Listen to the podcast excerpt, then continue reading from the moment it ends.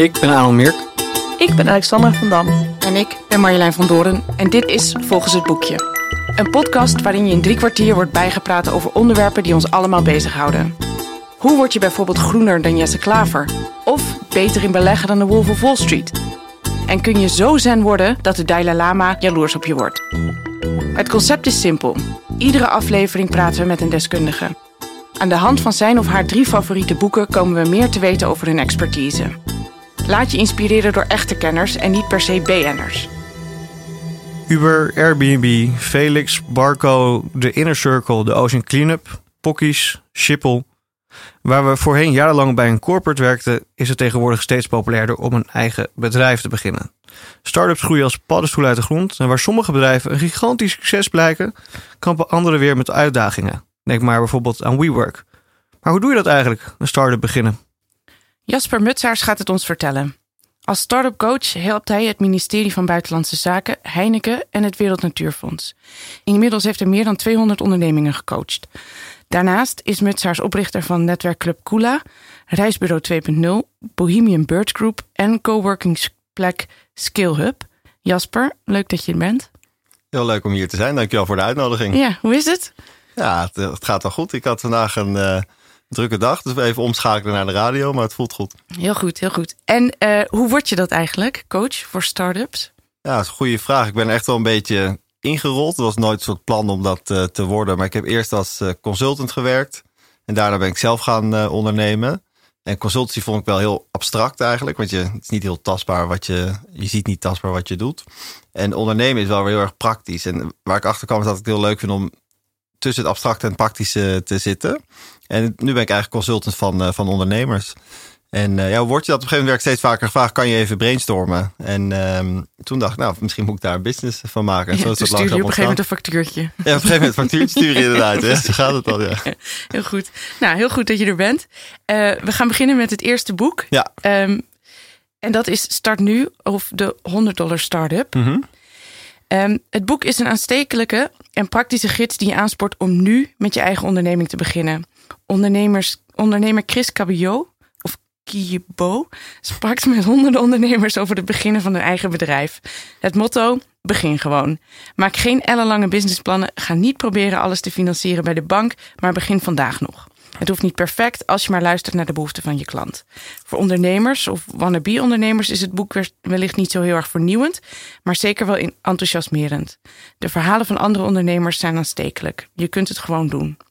Waarom van alle start je eigen bedrijf boeken heb je dit meegenomen? Ik heb deze gekozen omdat het een van de eerste boeken is die ik las. Ik denk uh, inmiddels zes, zeven jaar geleden. Ik werkte toen nog bij een, uh, bij een werkgever, maar ik vond het wel inspirerend om misschien iets te gaan, uh, gaan starten. En toen heb ik dat boek uh, gevonden. Ik denk ook vanuit noodzaak, omdat ik helemaal niet zoveel geld had. Ik had wel iets meer dan 100 dollar, maar zoveel was het ook weer niet. En het boek gaf me denk ik zelfvertrouwen om gewoon te starten. Uh, zonder allerlei financiële middelen te hebben. Het gaf me ook heel erg veel inzicht om gewoon iets te proberen. Want in het boek staan bijvoorbeeld ook voorbeelden. Dat iemand dan schoenen aanbiedt online, terwijl je die schoenen eigenlijk nog helemaal niet heeft. Wat je eerst kijkt, heeft iemand interesse in die schoen? Zo ja, dat je dan de schoenen gaat produceren. Dus ik denk dat het, ja, het gaf me zelfvertrouwen en uh, het maakt het luchtig. En waar ben je toen mee begonnen? Met het, in het boek lezen of daarna? Ja, daarna. Daarna. Nou, ik, ben, uh, ik heb dus een reisorganisatie uh, opgezet en, en heb ik nog steeds, het heet Bohemian Birds. En ik ben begonnen met een reis verkopen naar de Balkan. Uh, dus ik had eerst een route bedacht naar een aantal landen. En toen ben ik dat ook gewoon online gaan aanbieden. In eerste instantie was het nog via mijn eigen Facebook pagina. Op een gegeven moment werden vrienden daar wel een beetje gek van. Dat heb ik wel moeten leren om nog enigszins te doseren.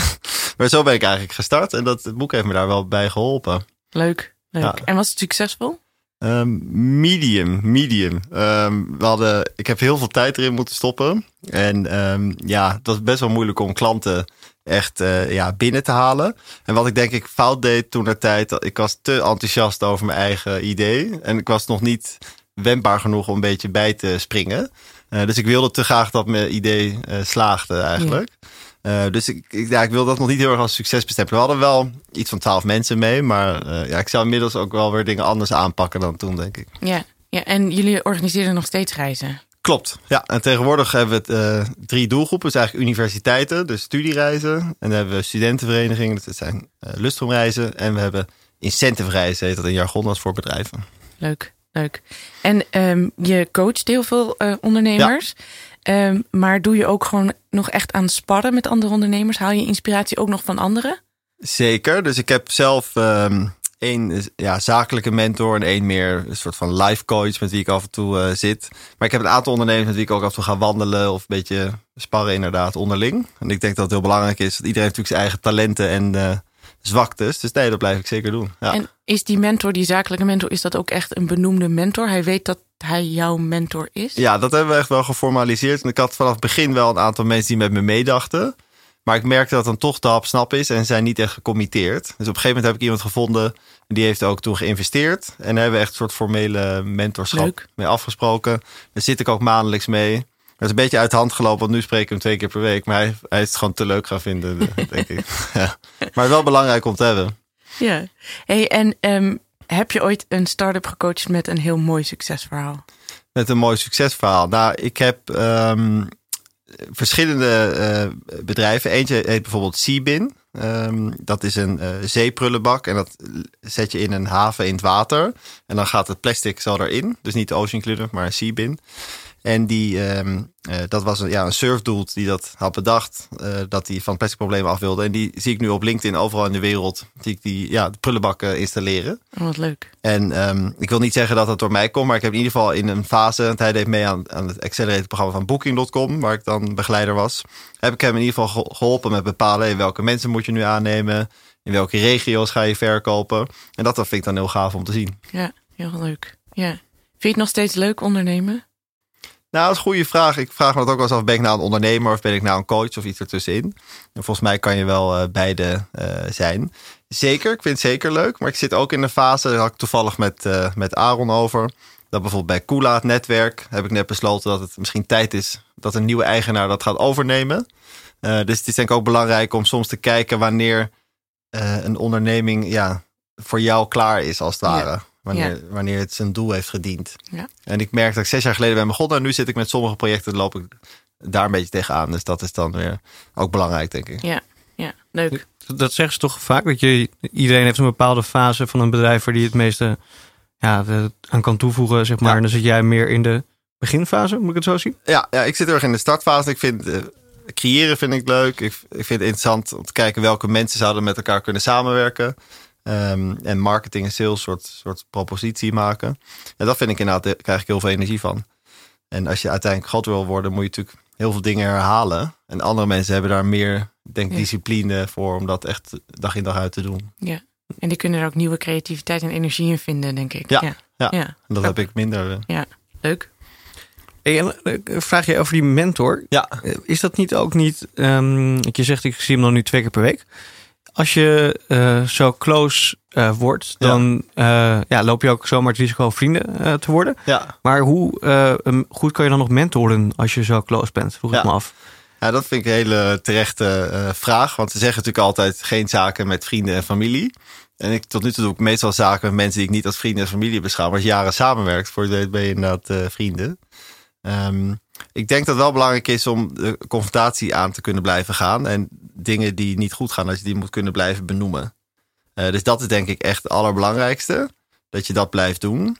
En, ehm, ik, en ik denk dat het oké is dat er ook een soort van vriendschap eh, ontstaat. Maar dat is wel heel belangrijk. En je ziet vaak startups waar het niet werkt, is ook vaak in het founding team matcht er iets niet. Of dat wordt niet uitgesproken, of ja, dan gaat het wel snel fout, denk ik. Dat is te veel. Wat, wat kan je dat specificeren? Wat, wat gaat er dan? Nou, stel dat twee mensen eh, een founding team zitten en eentje heeft als doel om te verkopen, maar is eigenlijk niet een goede verkoper. Dan zie je vaak dat die ander dat spannend vindt om dat te zeggen. Eigenlijk zou je dan moeten zeggen, volgens mij ben jij geen goede verkoper. Misschien moet iemand anders op die rol, rol zetten. Maar dat is één specifiek voorbeeld. Ehm, en dan helpt het dus om gewoon eerlijk te zijn. Check.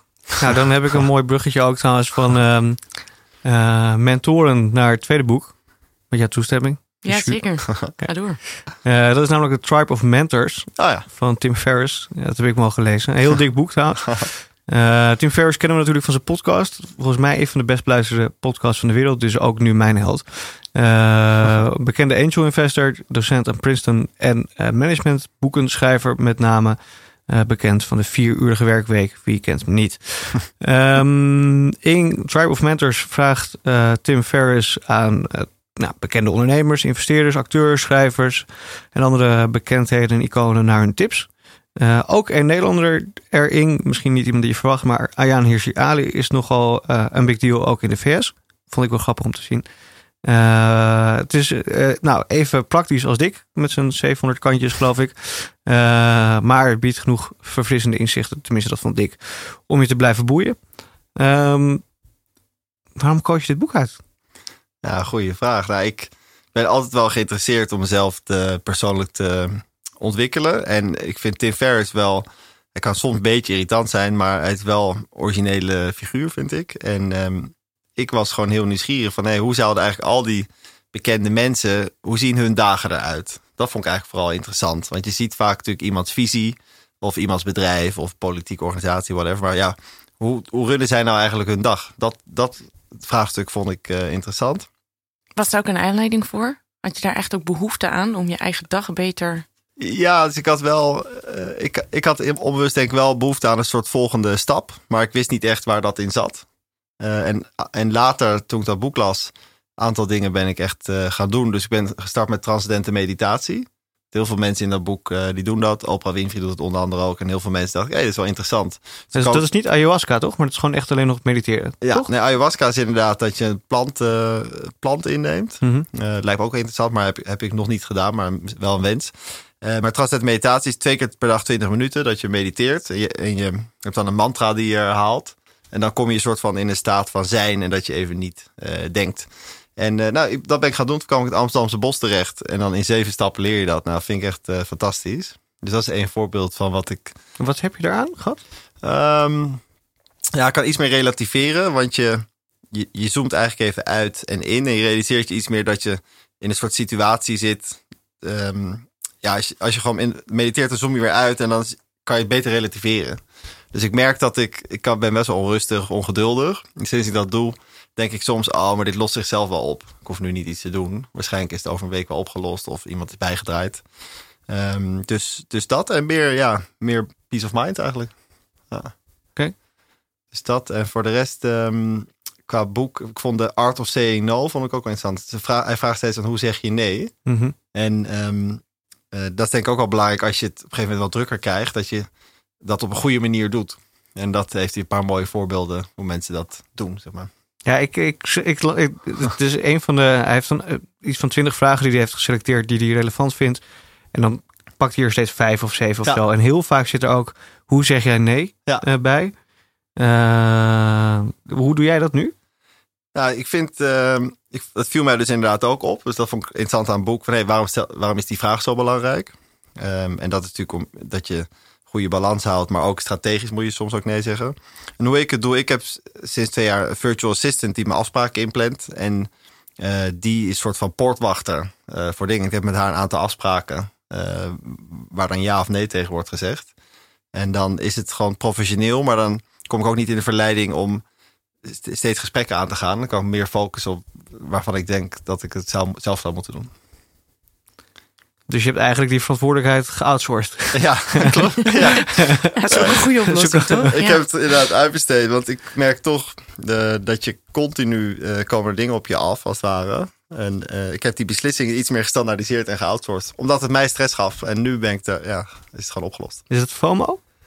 Ehm, ja, er zijn mensen die daar inderdaad minder last van hebben. Want die zijn misschien wat zakelijker of afstandelijker. Eh, maar het geeft mij toch stress als iemand iets vraagt. Dan heb ik toch de neiging om even mee te denken of iets te doen. Eh, dus misschien is fear of missing out. Misschien is een beetje enthousiasme. Ja, maar net hoe je het eh, ziet. Ja. Ja, nee, ja, knap en ook verstandig en ook lastig. Volgens mij moet ik. Zijn er andere tips uit het boek waar je, waar je veel aan had? Nou, de, ehm, dus de... want toen jij Heb je, me... het, heb je het helemaal uitgelezen ook? Ik heb het niet helemaal uitgelezen. Ik denk wel 70% ongeveer. Ja. Heb, jij, het uitgelezen? Ja, ik ben op 50, 60 of zo. 50, 60, de ja. halverwege dacht ik, van ja, ik, ik, ik had er zelf voor. Nou, ik vertel zo de, de dingen wat ik eruit heb gehaald. Ik ben, Ja. Ga je eerst? Oké. Ja. Nou, ik had, in het begin begon wel, maar op een gegeven moment scande ik een beetje dingen die ik interessant vond. Ehm, nou, toen jij mij mailde, had ik net dat boek gelezen. Want die 100 dollars, dat was heel lang geleden, maar dat had ik net gelezen. En Man's Search for Meaning kwam vaak terug. Ehm, en ehm, een boekje over de Tao Te Ching. Dus nadat ik het boek las, heb ik die twee boekjes besteld. Ehm, dus eh, nou, dat vond ik wel interessant. Dus, dus dat had ik ook uitgehaald. Cool. Zal ik je vertellen welke ik er... ehm, ik, ik, ik, ben benieuwd, eh, er was een scriptschrijver en die vertelde dat hij, of ze, volgens mij, eh, naast haar creatieve werk nog steeds één of twee dagen per week commercieel werk deed. Omdat ze dan niet de druk voelde dat haar kunst moest renderen. Toen dacht ik, ja, maar dit is precies eh, hoe kunst ook leuk kan zijn, denk ik. Precies. Zodat je niet eh, de druk voelt. Of dan kun je ook autonoom zijn in je kunst. Ik dacht, dit is heel... Dit, ja, nou, ik vond het heel verfrissend. Ik kan me dat ook herinneren. Ik vond het wel een mooi voorbeeld inderdaad van omdenken. Want sommige kunstenaars denken, ik wil echt van mijn kunst kunnen leven. Maar diegene be- benadert eigenlijk heel relaxed. Van, ik kan prima een commercieel eh, ja, baantje ernaast hebben. Grappig. Ja, terwijl ze de beste script schrijft van Hollywood, geloof ik. Ze hoeft dit ook niet te doen. Ze is loaded. Oké. Ze doet dit gewoon zodat ze niet de druk voelt dat ze moet scoren met Ja. De andere werk. En daardoor is het misschien ook zo goed. Het is ook een beetje rare faalangst eigenlijk, waarschijnlijk. Een soort van, als het dan een keer mislukt. Snap je wat ik bedoel? Ja, ja, maar misschien ook dat je daardoor dus ook eh, relaxter bent om... ehm, Ja, de- misschien wordt het werk, werk er juist beter van. ja, dat het, het hoeft niet altijd raak te zijn. En Nee. daardoor voel je minder druk en meer vrijheid en meer creativiteit. Ja, Zoiets. leuk. Ehm, welke tip geef jij jonge ondernemers vaak? Welke tip ik ondernemers eh, vaak ehm, geef? Nou, ik, ik vraag eh, vaak welke klanten zijn al bereid te betalen. Ehm, zijn al enthousiast en, en dan kijken waar daar nog meer van zijn. Dat zeker bij mensen die een aantal klanten hebben. Dan is het gewoon vaak belangrijk te kijken wie heb je eigenlijk al. En dan te kijken of je dat kan eh, opschalen. En ik geef ook wel als tip van zorg nou dat je een compleet team hebt. Dan komen heel veel mensen in het begin tegen die dan zeggen ja, maar ik heb geen geld, dus ik kan geen team formeren. Maar dan zit je een beetje in een eh, kip-ei probleem, dat je daar volgens mij nooit uitkomt. Dus ik geloof juist als je een sterk team hebt, dan gaat het ook beter. Dan hebben investeerders meer interesse. Dus daar geloof ik wel, ehm, wel heel erg in. En eh, ik geef ook wel als tip om ehm, ja, meer data gedreven te werk te gaan. Veel mensen zijn toch aan het gissen. En dat je gewoon even kijkt hoeveel mensen komen er op je site, hoeveel boekingen zijn er nou eigenlijk. En dan kan je vaak data gedreven ook kijken of iets eventueel werkt. Eh, ja, of dat het gewoon niet werkt. Soms hebben mensen 4000 bezoekers, waar bijna niemand boekt. En heeft het ook niet echt zin om van 4 naar 8000 mensen te gaan, want mensen boeken toch niet. Dus dat zijn een beetje. Dan is er iets anders mis. Ja, is er iets anders mis inderdaad. Ja. Ja, Ja. ja. Heel goed, leuk. Leuk. Ja, we kwamen er net al op. Eh Men's Search for Meaning. Ja. Dat is het derde boek wat je hebt meegenomen. In het Nederlands heet het boek De Zin van het Bestaan. Geschreven door Viktor Frankl. Hij schreef dit boek in 1946... naar aanleiding van zijn aangrijpende ervaringen in het concentratiekamp. Aanvankelijk was het zijn intentie om een beeld te schetsen van het leven in het concentratiekamp... vanuit het perspectief van een kampoverlevende. Maar uiteindelijk gaf het boek ook inzicht in iets anders... Zijn kampervaringen brachten Frankl namelijk tot een vorm van psychotherapie, waarbij het hebben van een doel in je leven bijdraagt aan je positieve gemoedstoestand. Hij introduceert dit in dit boek ehm, de logotherapie, zoals het heet. Een, en het is een vorm van psychiatrie die gebaseerd is op het streven van de mens om een hogere betekenis aan het leven te geven. Degene die zich in een levende, die, nou, degene die een levendig beeld van de toekomst hebben, hadden een grotere overlevingskans dan hun kampgenoten die hier niet toe in staat waren. Frankel overleed in 1997 en ging de geschiedenis in als een ware bestsellerauteur. Zijn boek werd in 24 talen vertaald en er gingen ruim 10 miljoen exemplaren over de toonbank. Wat sprak jou in dit boek zo aan? Dat je het meteen gekocht hebt en ook meteen hebt ingeleverd als een van je lievelingsboeken. Ehm, ja, ik, wat ik eigenlijk eerder al zei, zit ik ook een beetje in de fase dat sommige eh, projecten een beetje aan het einde lopen. Of dan zijn projecten geëvalueerd tot iets waar ik misschien die meaning niet echt in vind. En aan de andere kant zit ik, ben ik heel veel ja, maatschappelijk ondernemers tegengekomen die ik aan het helpen ben. En daar voel ik wel een soort meaning. En ehm, ik vond het interessant om ja, dat is in een boek te lezen hoe eigenlijk iemand daar naar kijkt. Zeker iemand die iets heel bijzonders heeft meegemaakt, zoals de Holocaust. En ik hoopte daardoor zelf mijn eigen meaning wat scherper te krijgen. En eh, wat ik mooi vind aan het boek is dat hij eigenlijk zegt: je, je meaning is iets wat jij alleen kan doen. Eh, maar het hoeft niet per se groot te zijn. Het kan ook zijn dat je bijvoorbeeld voor je. Jij kan alleen voor je tweelingbroer zorgen. Of eh, jij weet iets. Jij weet heel veel over een bepaald topic. Voordat je daar een boek over kan schrijven. Maar het is eigenlijk iets ja, wat specifiek wat jij kan doen. En ehm, ja, het, heeft me wel geïnspireerd. En het zet me ook aan het denken van hey, wat is nou eigenlijk mijn eh, mijn meaning. Dus in die zin voelt het ook een beetje alsof ik in search ben voor meaning. Dat dat nu een topic is wat, Ja. eh, wat speelt. En heb je het idee dat. En heb je het idee dat je meaning vaker kan veranderen in je leven en je carrière? Dat denk ik wel heel erg. Ja, ik vind het wel een goede vraag. Ik denk dat je in fases je meaning kan veranderen. Ik heb bijvoorbeeld geen kinderen, maar ik kan voorstellen als je een kind krijgt, dat dat dan heel erg je meaning van je leven wordt. Ehm, en als je bijvoorbeeld ehm, uit een arm gezin komt, is je meaning misschien dat je, je- ja, een boterham kan verdienen. Eh, dus nee, ja, ik denk zeker. Ja. Wat is hij nu? Wat is je meaning nu? Nou, ik heb nu gedefinieerd als eh, empowering changemakers to grow their business. Wauw, wat een, wat een bi- big, hairy, audacious goal. Om maar even waar, eh, nu we toch in Engelse buswoorden Ja. zitten. Ja. nou, klopt. Nou, er, is- er zijn natuurlijk veel uitdagingen in de wereld. En er zijn ook heel veel mensen die echt hele gave eh, dingen doen. Eh, en dat gaat eh, vaak gekoppeld met allerlei business uitdagingen. Ehm, dus ik zag daar wel een behoefte en iets waar ik zelf veel energie van kreeg. Dus dat, eh, zo heb ik hem even geformuleerd. Leuk. Leuk. Spannend ook wel, denk Ja, ik. het is ook wel spannend, Ja, ja. kan ik me voorstellen. Ehm, maar dat komt wel tot de volgende vraag. Want Frankel blijft in het boek verrassend optimistisch over het vermogen van de mens om zichzelf boven het lijden te verheffen. Ehm, denk je dat de mens daartoe in staat is? Ik denk dat eh, dus een, als je een soort meeting hebt of een missie die je nog wil voltooien, dat dat je dus veel energie geeft eh, om door te gaan. Daar ben ik wel van overtuigd naar aanleiding van het boek. En ik denk dus ook dat, ehm, eh, ja, dus ik- denk dat dat mogelijk is. En intuïtief voel je denk ik ook aan als je iemand ontmoet, of die een soort van missie heeft, of een soort van meeting, of dat nou groot of klein is. En ehm, ja, dat dat ook mensen kan helpen om ja, boven het lijden uit te stijgen. Alhoewel sommige zaken natuurlijk gewoon eh, ja, evident vervelend zijn als je te weinig eh, eten hebt iedere dag. Ja, dat is. Ik, ik wil dan niet pretenderen dat een meaning dat het dat oplost. Maar ik kan wel voorstellen dat je, ja, mensen boven het lijden kunnen Ja. uitstijgen. De filosofische stroming van de Stoïcijnen draait ook om.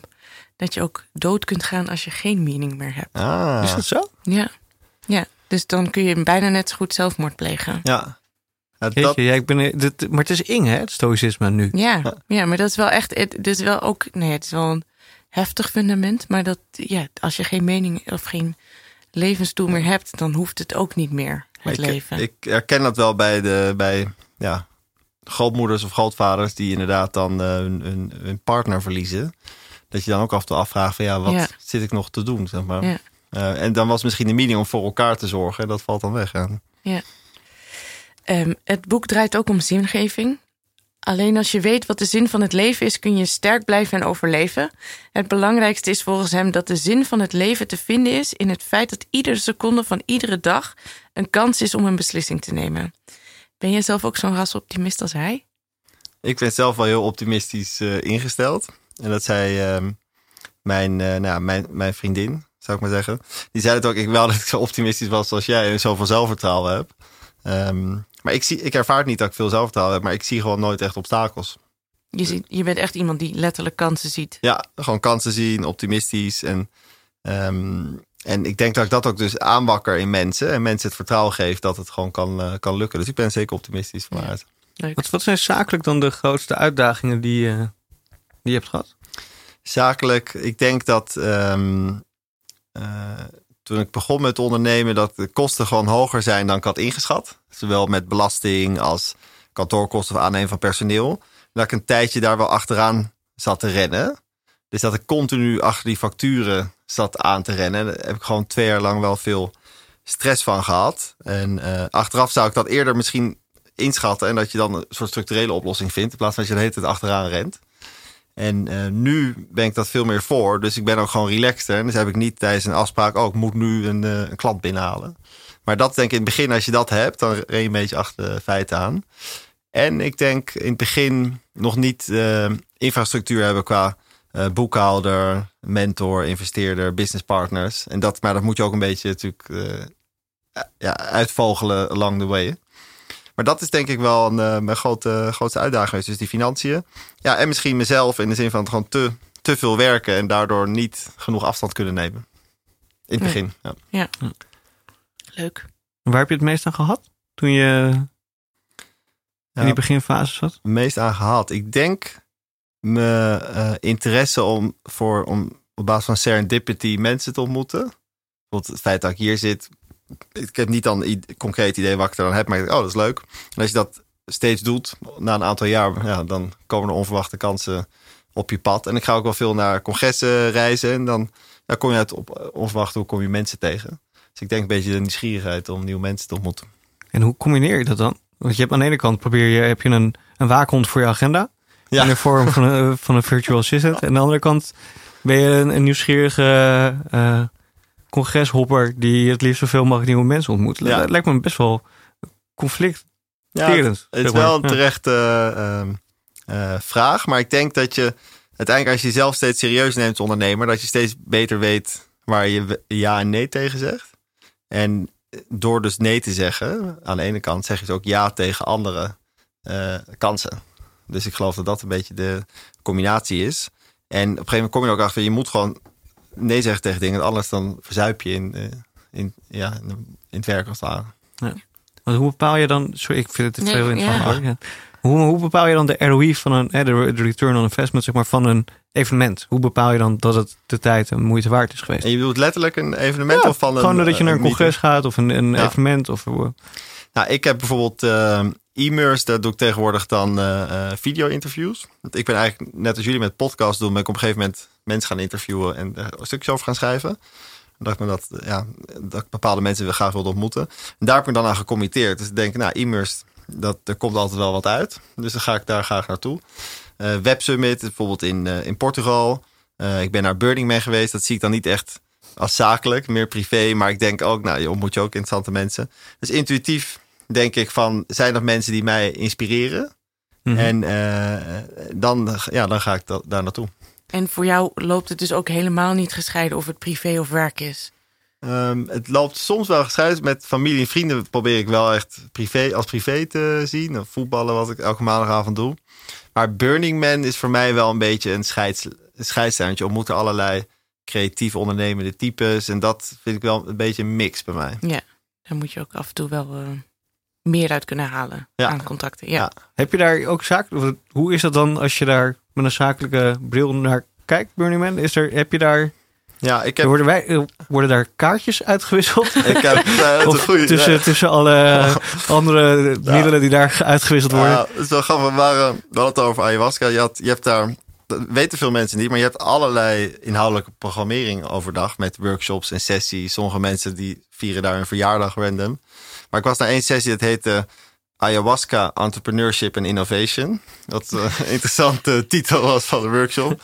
En dat was een paneldiscussie met vijf eh, mannen en vrouwen on stage en iets van 300 man in de zaal. En het werd dan gemodereerd door een ondernemerscoach uit Silicon Valley. Die heeft eigen business gehad en op een gegeven moment is hij coach geworden. En hij neemt ondernemers mee naar Peru voor de Ayahuasca Awakening, of Entrepreneur Awakening. En dat zijn allemaal mensen die vertellen dan dat, hoe ze een bedrijf eh, heel succesvol hebben uitgebouwd en eh, daar heel rijk van zijn geworden. En daarna wilden ze een soort shift naar meer meaningful work. En ze hebben dan verteld hoe die ayahuasca zeg maar, hun heeft geholpen om dat eh, te bereiken.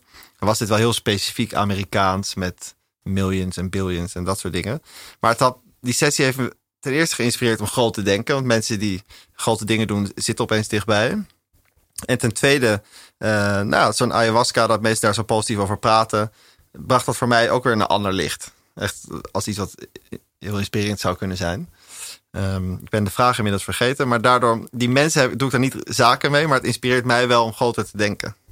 Ja, de, de vraag was de link tussen business Ja. en, en, en, en Burning Man. Maar ik... eh, Maar ja, dus, dus het helpt me dus, dus dan niet concreet dat je met hun iets doet, maar je komt wel terug en je past het wel toe eh, op je bedrijf. Van hé, misschien kan ik weer met eh, andere mensen samenwerken, dat het groter wordt.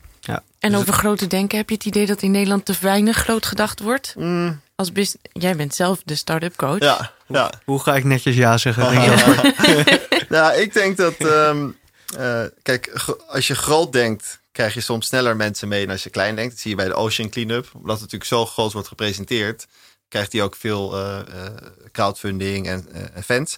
Dus ik denk zeker dat veel mensen ehm, ja, te klein denken. En, en dat er daardoor dan ook niet echt een impact is. Kijk, als je duurzame koekjes ontwikkelt in één regio in Amsterdam, op zich niks mis mee, maar dan word je nooit een bedrijf die echt een verschil maakt. Dus nee, ik denk dat het wel vrij klein wordt gedacht. Ja. Ehm, we hebben altijd nog een laatste vraag. Adam, wil jij hem doen? Wat wil je later worden als je groot bent? Wat wil je later worden als ik eh groot ben? Ik, ik, Welke grote dromen heb je nog? welke grote dromen? Ik zou het wel... eh, ehm, ik zou het wel gaaf vinden om ehm, eh, misschien een eigen ehm, eh, ja, trainingsprogramma te hebben. Waarbij ik de, de mensen die ik inspirerend vind, die, waar ik nu al mee werk, dat ik die samenbreng. En dat we soort van met hun ja, samen een eigen programma. Dus dan heb je in plaats van nu geef ik training vanuit Impact Hub of Booking. Dat ik gewoon mijn eigen programma ontwikkel. Met mensen die ik zelf inspirerend vind. Dat ik ze uitnodig van hey, zullen wij een jaar lang samenwerken. Om jouw plannen naar het volgende level te brengen. Dat Leuk. lijkt me wel eh, heel gaaf. Mooi plan, denk ik. Ja, leuk. Een soort accelerator-achtig. Ja, maar dan dat ik dus zelf, zelf kijk wie ik daar dan in zou willen hebben. Dat je dan denkt van nou. En dan heel gericht uitnodigen. En dan met een groep mensen aan de slag gaan. Oké, nou, Ja. we blijven je volgen.